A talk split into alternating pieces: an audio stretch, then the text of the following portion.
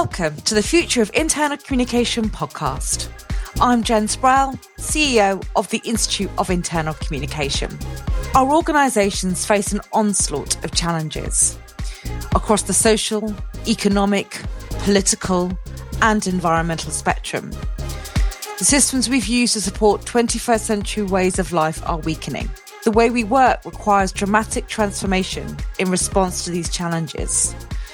Internal communication is a crucial function that helps organizations achieve lasting change. This podcast explores the intersection between internal communication and the future of work. Every conversation is curated to help internal communicators better understand the risks and leverage opportunity. We really hope you enjoy listening. So, Alex, I'm really interested with my future of work lens. I read an awful lot of material around the topic of culture and how we behave in groups. And I've read some material about anthropology. My no- most notable um, book on the topic, Anthrovision by Gillian Tett but I'm so, so curious, and I would love for you to share with us how you came to work in the field of anthropology because it's something that I wish I'd known about in my 20s because I think I would have found it so, so fascinating. Yeah, thanks for that, Cat, and just thank you for having me on the podcast as well. It's a real, real pleasure, real honor to be here. You know, I'll be honest and say it's actually it was quite a journey for me in my twenties as well. I actually took a, a, module, I think, in my second year at university, the, fir- the first time I was at university, and I actually didn't like it. But I finished my, my first course. My first degree is in international relations, actually. And then I worked for a nonprofit after that that did a lot of overseas work, volunteer based development projects, etc.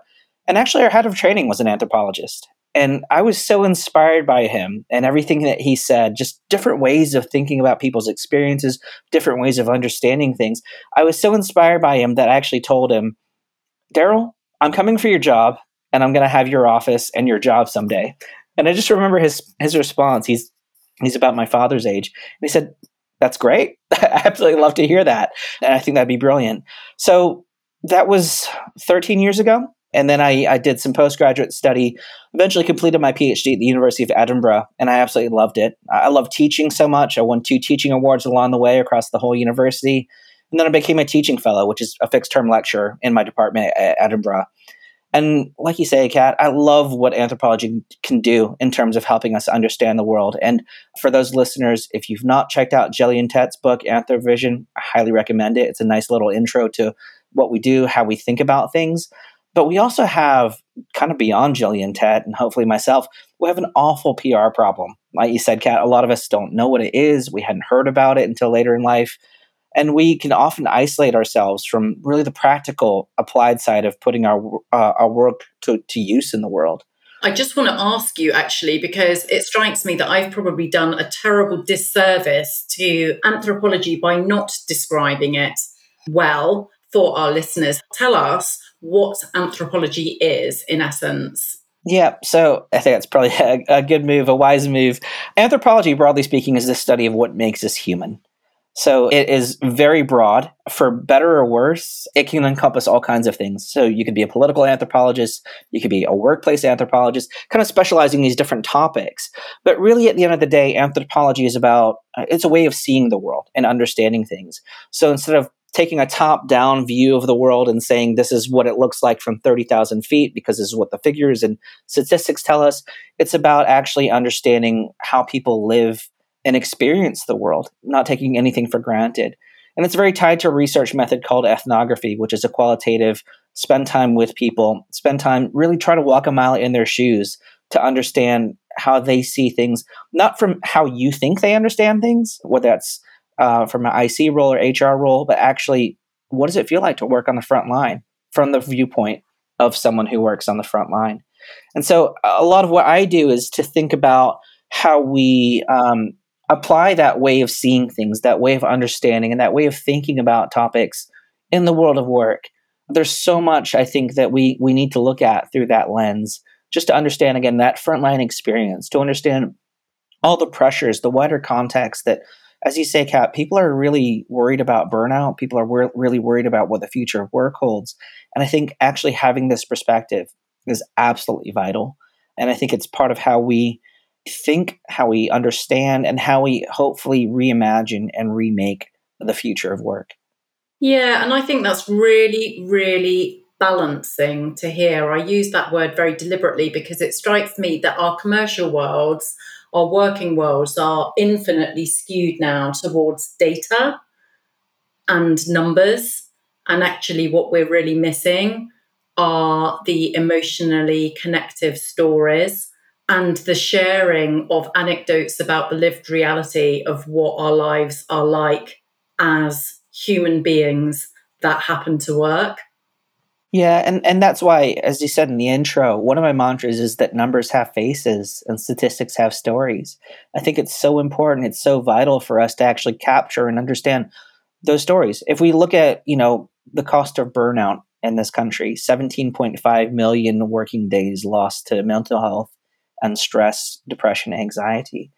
Okay, that's a huge number. 118 billion pounds is the numerical cost according to the Mental Health Foundation and LSE. But what does that actually feel like? What does that actually feel like on the ground for someone who is struggling with that? As, as I'll put my hand up and say, I've struggled with depression and anxiety myself in the past. Obviously, for, for many of us, it's been highly exacerbated and amplified over the pandemic. What is that actually like? And what is that like for teams that are supporting colleagues through that? What's that like for leaders who maybe don't always have the resources or the skill to support colleagues that are facing those sorts of things? So I think it's it's about kind of Gillian Tett uses this phrase of, of not taking a bird's eye view, but taking a worm's eye view. And that there's actually a need for that in terms of, again, just understanding what's the lived human experience, not just the abstracted, here's what the numbers say. That is important. But it's also important to understand the decisions that that businesses make, that leaders make, have a human toll, not just a P&L toll. So, Alex, thank you so much for explaining. And I, we, me and you have talked so passionately, haven't we, in the past about understanding humans and the qualitative side of things and the emotional intelligence, and actually how the theory of anthropology and the theory of that can open up so many doors to help us in our role as internal communicators and, and to help us in, in organizations. And, and sometimes we've talked about this in the podcast as well, this concern that we're trying to be too numerical or process driven in designing the right communication framework rather than leading with the human emotional understanding aspect of everything. And you touched on there things like burnout the cost of that to businesses. And, you know, and I still think we're trying to figure out what work should look and feel like as an employer and an employee. But in your work, who spends that time sort of understanding that and, and talks to, I'm sure, many clients facing a range of issues. What do you think, in your view, is really is that that most pressing issue that's facing organizations today? I love what you said, Jen, about the importance of storytelling. You know, just just to back up for a second, I think that's one thing that humans do uniquely, right? Is we tell stories it's it's what we do when we're at the pub with friends. We tell stories about, oh, remember when this happened, or oh, this happened at work, or you know, we tell uh, we still tell stories about our family members. Humans tell stories. We don't tell statistics. That's a learned behavior, but actually, there's something deeply human and, as you say, emotive about stories. That again, we're human beings. We're not as rational as we think we are, and actually engaging with that emotional side of things, with that empathetic side of things, is vitally important. But in terms of the big issue, I actually think there's a storm. There's a there's a big kind of nexus of related issues, and I know it's very much on the front of your minds as well. Just in terms of this thing with burnout and retention and attrition and how employee health and well-being are really under stress. As I said earlier, I think there's a business side of that. I think there's a business side of when you lose people, there's hiring, replacing, having the skills and the capacity to to bounce back and rebound after the storm passes. But there's also a cultural side in terms of what's lost when people leave, in terms of your morale, in terms of the relationships at work that could make things happen, right? You might have a really influential p- person who's connected across a lot of different teams and they burn out for, you know, complex nexus of reasons. And when they're not there, actually a lot of things kind of fall off off the rails a little bit. And then there's that human side, of again what does that actually mean for people when they're struggling to maintain boundaries when they're struggling with their workload? I think burnout's real. I think there are a lot of factors to this. I know Cat you and i have spoken before about you know our, our sense of connection has become strained. There's more distance between colleagues. We might have had eroded trust with leaders. And i think if we're perfectly honest with ourselves we still haven't figured out hybrid you know? And you see so much out there um, on individual resilience and toughness but honestly i think that's such a dangerous way of looking at things because it places the responsibility to avoid and prevent burnout on the individual as opposed to looking at contextually what's causing that? What are the environmental and cultural factors that are really weighing on people? So part of the storytelling thing isn't that we look at isolated statistics but it's actually we tell that full story of what's causing this right? And it could be actually you're working a 60 hour week. Actually, you know, you don't feel very recognized and seen by managers and leaders. You don't always have those people that you can reach out to for support or to just blow off a little steam and say, "Hey, this happened. What do you think I should do about it?" So there's there's a whole wider picture to what's going on beyond just the we often think directly, "Oh, burnout." We see statistics on this. What's that story? And one of the things I say about understanding that and understanding those contextual factors is that I think even Michael Phelps drowns if the wave is big enough, you know?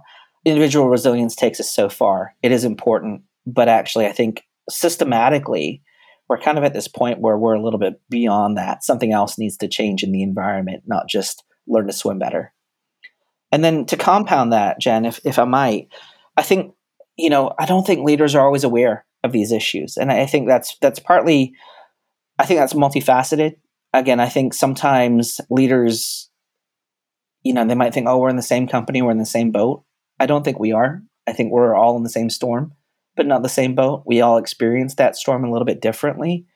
And I think because of that, leaders aren't always aware of how prevalent these issues are or what they're actually what, what's actually going on on the ground for a lot of people again, there's so much we could say about how work is making us sick. There's a, a great piece in the Financial Times from December 2022 talking about that.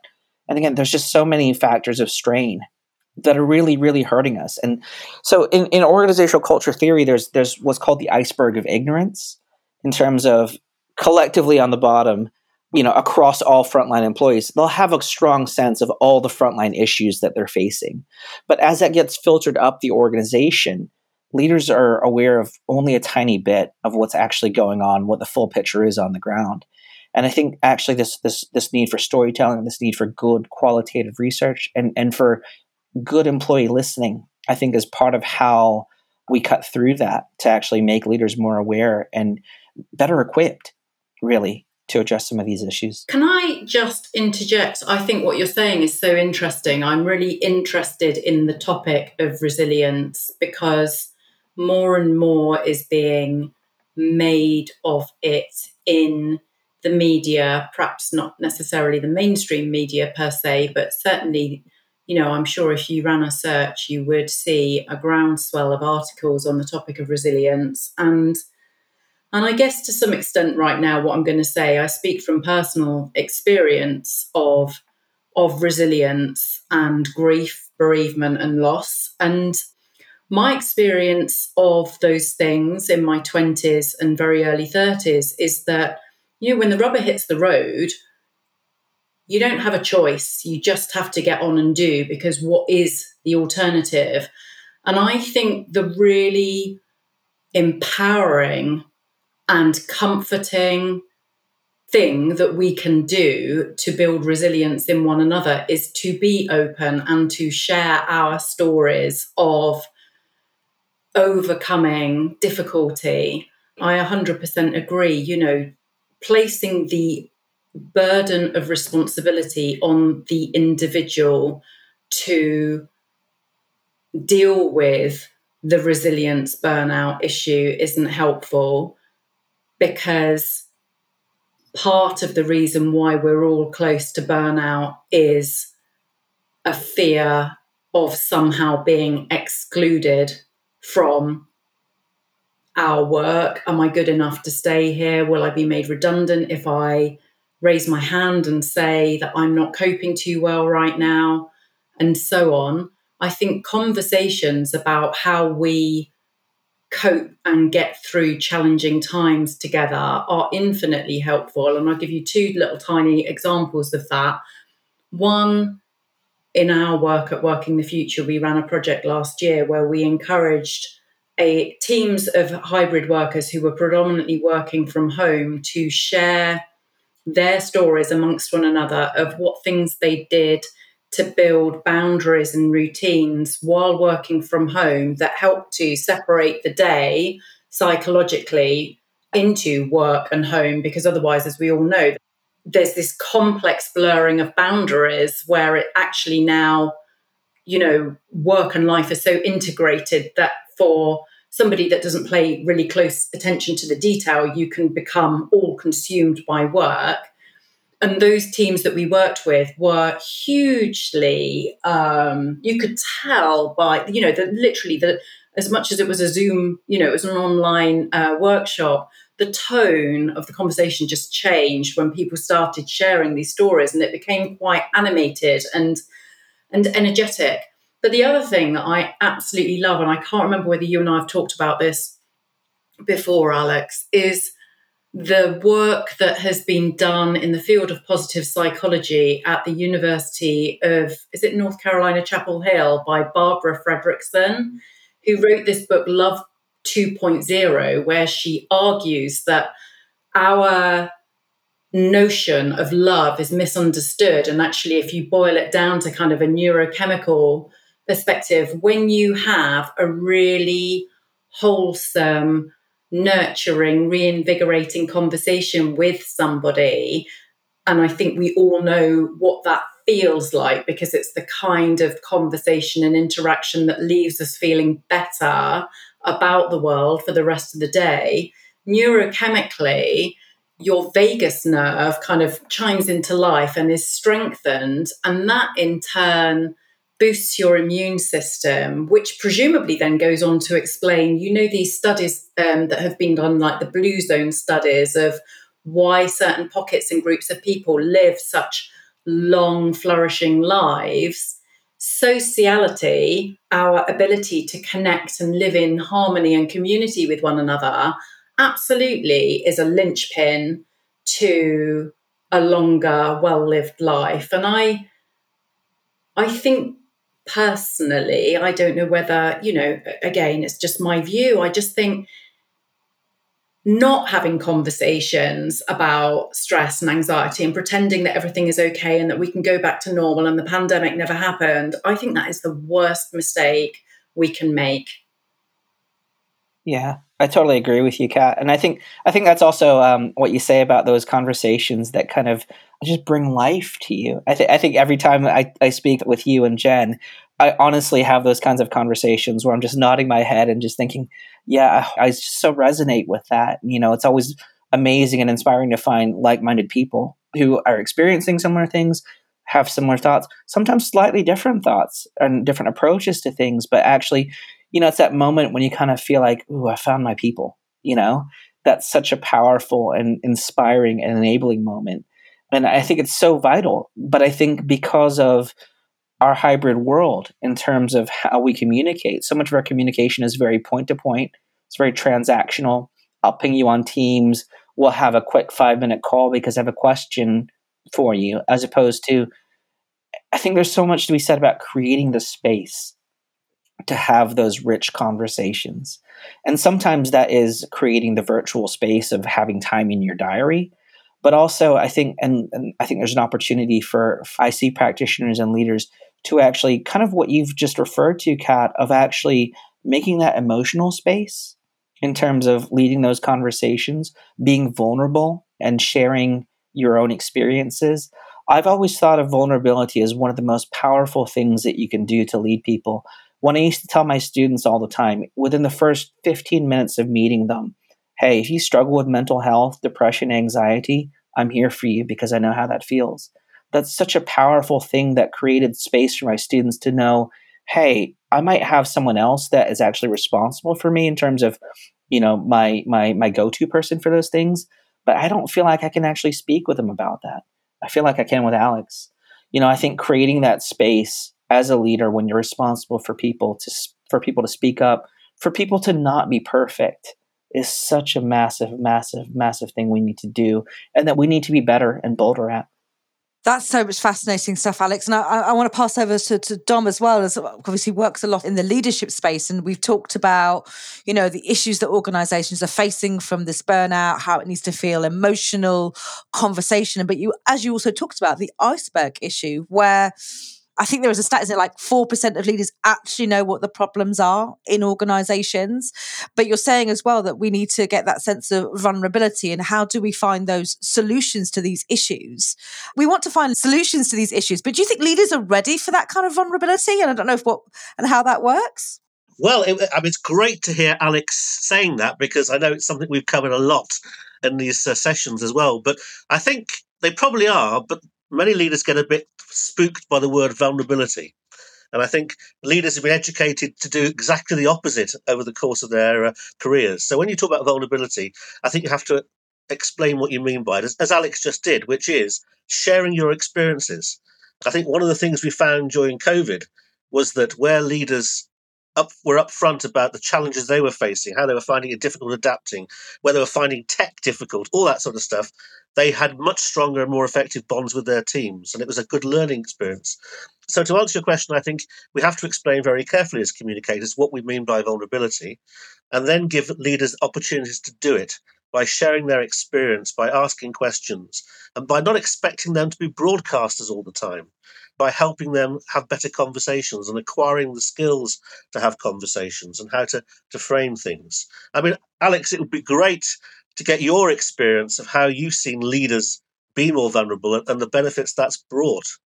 Yeah, again, I, I totally agree with you, Dom, that actually vulnerability, in a sense, is just sharing your experience. I think there is something so powerful in what you just said of, and if we just pause and think about the words shared experience, right? If you see the CEO of your company, hey, they, she also struggles with teams. You know, she's she's uh, she's as technically lost as I might be, or frustrated with things. Again, it's just showing that uh, kind of what we're um, you know going back to with this conversation. It's showing the human side of leaders that leaders don't have to be perfect, they don't have to be infallible, but actually, I know there are different schools of thought about this, but actually, if leaders are more human, I think people will resonate with them a bit stronger and connect with them a bit stronger. I know some people might say that's weak. I actually think there's so much strength in actually being able to put up your hand and say, actually, hey, you know what? I struggle with this sometimes too. So if you do, that's okay. As a leader, I know a lot. There's some things I don't know. I don't always know, but I can point you to who can. I think role modeling those, those kinds of behaviors, I think humility is one of the most important values a leader can have. And again, that extends to being vulnerable, that extends to being able to put their hand up to say, you know what, maybe I didn't get this right. Maybe I don't know. That doesn't mean I don't know anything, but it means that I'm a human being just like you. Because we can easily fall into that trap that our leaders are infallible. But actually when when leaders actually take the initiative to show that they're not, I think they can actually do a lot more with connecting people. They're not a client of mine, but I think Microsoft and I think Satya Nadella actually does a really good job of that of being more empathetically led than certainly a lot of the other leaders in big tech, as an example.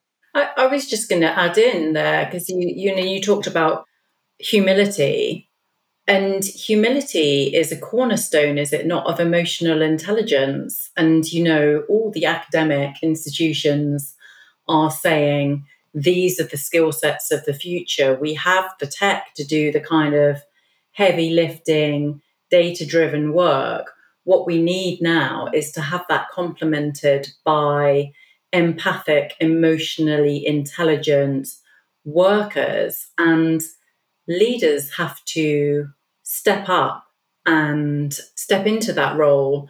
I was saying to Jen and Dom before we came on air, there's a very interesting recording, and I'll send you the recording, Alex, as well, because I'm glad to hear what you make of it offline, but there's a recording of a panel that took place at this year's Davos, and the chief executive of Vimeo is there. And what she's saying is actually it is incumbent on us as leaders now, as the grown ups in the room, to adapt our behavior.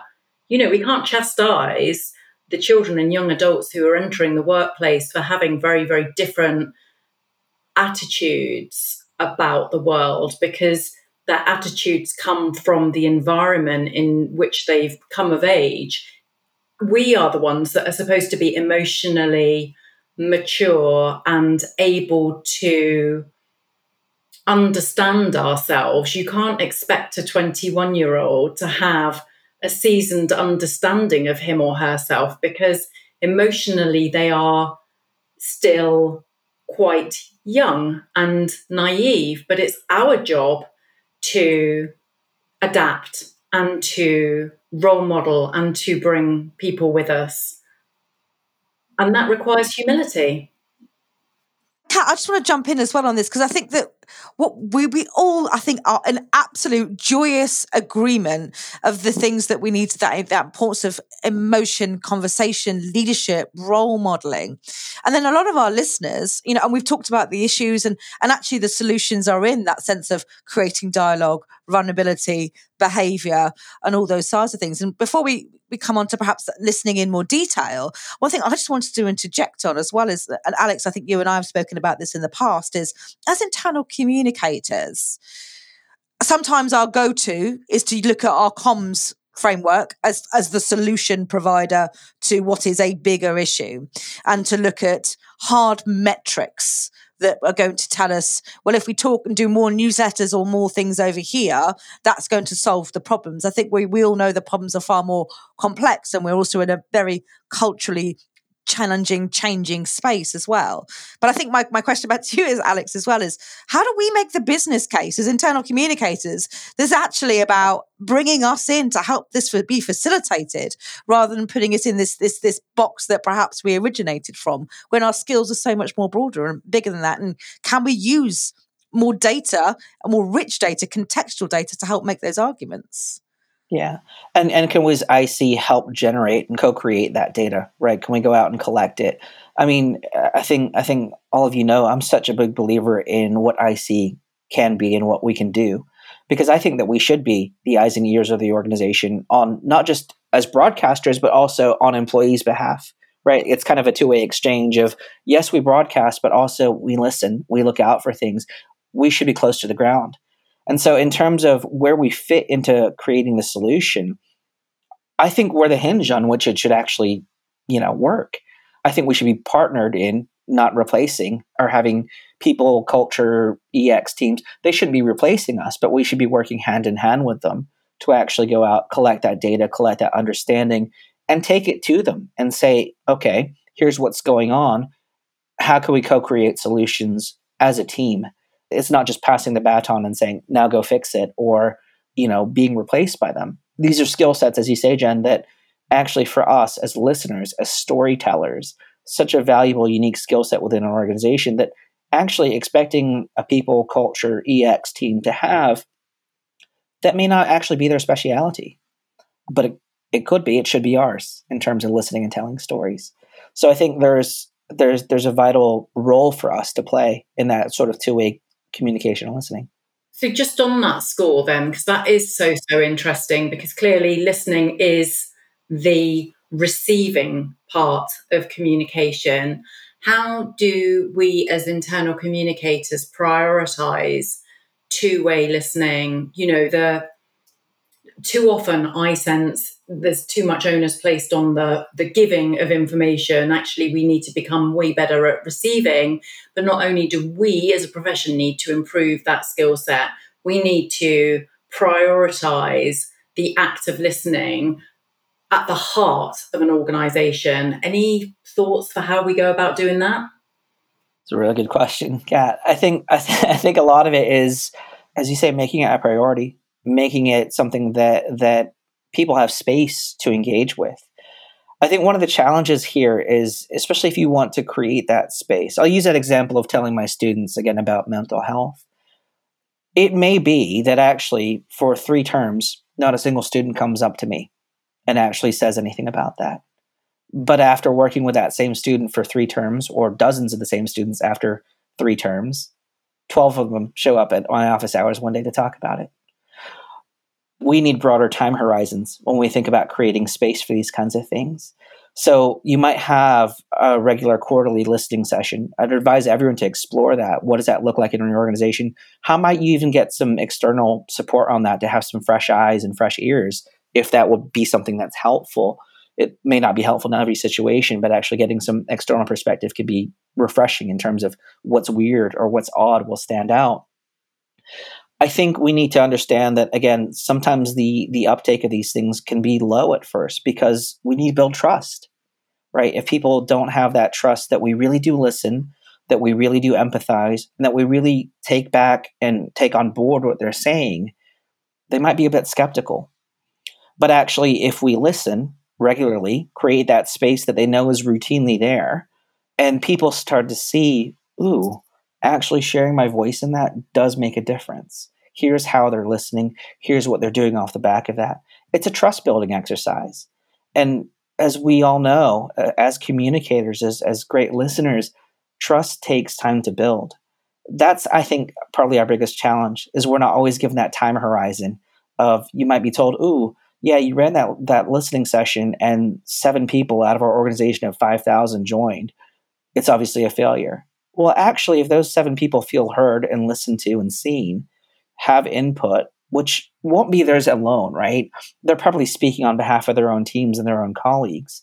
And actually, it could be the next time when you actually see that, oh, we did listen, we did take that feedback on board.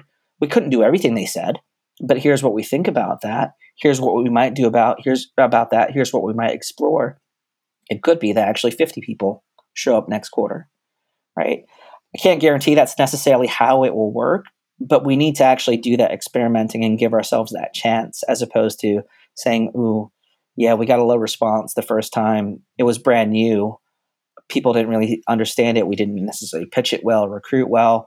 There's all kinds of reasons why it might not work the first time, but actually giving ourselves that time to experiment and learn as we listen, I think is important. And I think that's part of how we continuously prioritize it. Alex, we've covered a huge amount of fantastic stuff. So, just to, to, recap on what I think we've been saying, amongst other things, is the importance of leaders. The importance of leaders establishing relationships, of being more open, of sharing their experience, of being more vulnerable. We talked about that. We've talked a lot about listening I think. And I think sometimes as communicators, we forget the importance of listening. And I, I, love what you just said about don't give up if it doesn't work out effectively the first time round. Because I think my own experience, I know I've tried things like this in the past and, and have been tempted to give up. So that's a great reassurance not to do it. And then we also talked about this importance of building trust, of keeping going in terms of um, the messages you're sending, but also the way in which you involve people. So most listeners will be thinking there's a lot here, so let me ask you a very difficult question, I think, to bring us into land, Alex, which is what one thing should uh, an internal communicator listening to this take away? Do you think? What's the one big thing you'd like them to take away? You know, summing things up into one sentence is a really difficult thing for an anthropologist to do because if you've seen our books, it's just a lot of stories and a lot of, of detail. But it, honestly, if I, I think if I'd say one thing, it's it's to embrace that two way role, really own it, really step into it, I think we have not just an opportunity to support our businesses and increase the profile of what we do. I think we have a responsibility to do that listening, to amplify that employee voice. And again, I think there's, I think so much of, of that trust building within an organization, I think IC has a huge opportunity to play there. Yes, kind of as a mediator between leaders and employees, but actually, IC is kind of the face of the organization in that sense right? We're not just building that rapport and that trust with leaders, but also building that relationship between employees and the organization itself. And I think that there's a huge opportunity there that comes with, again, listening, empathizing, understanding those stories, and, and really being an advocate. I think I, I know that can be fraught sometimes, depending on the on the dynamics and the politics of an organization.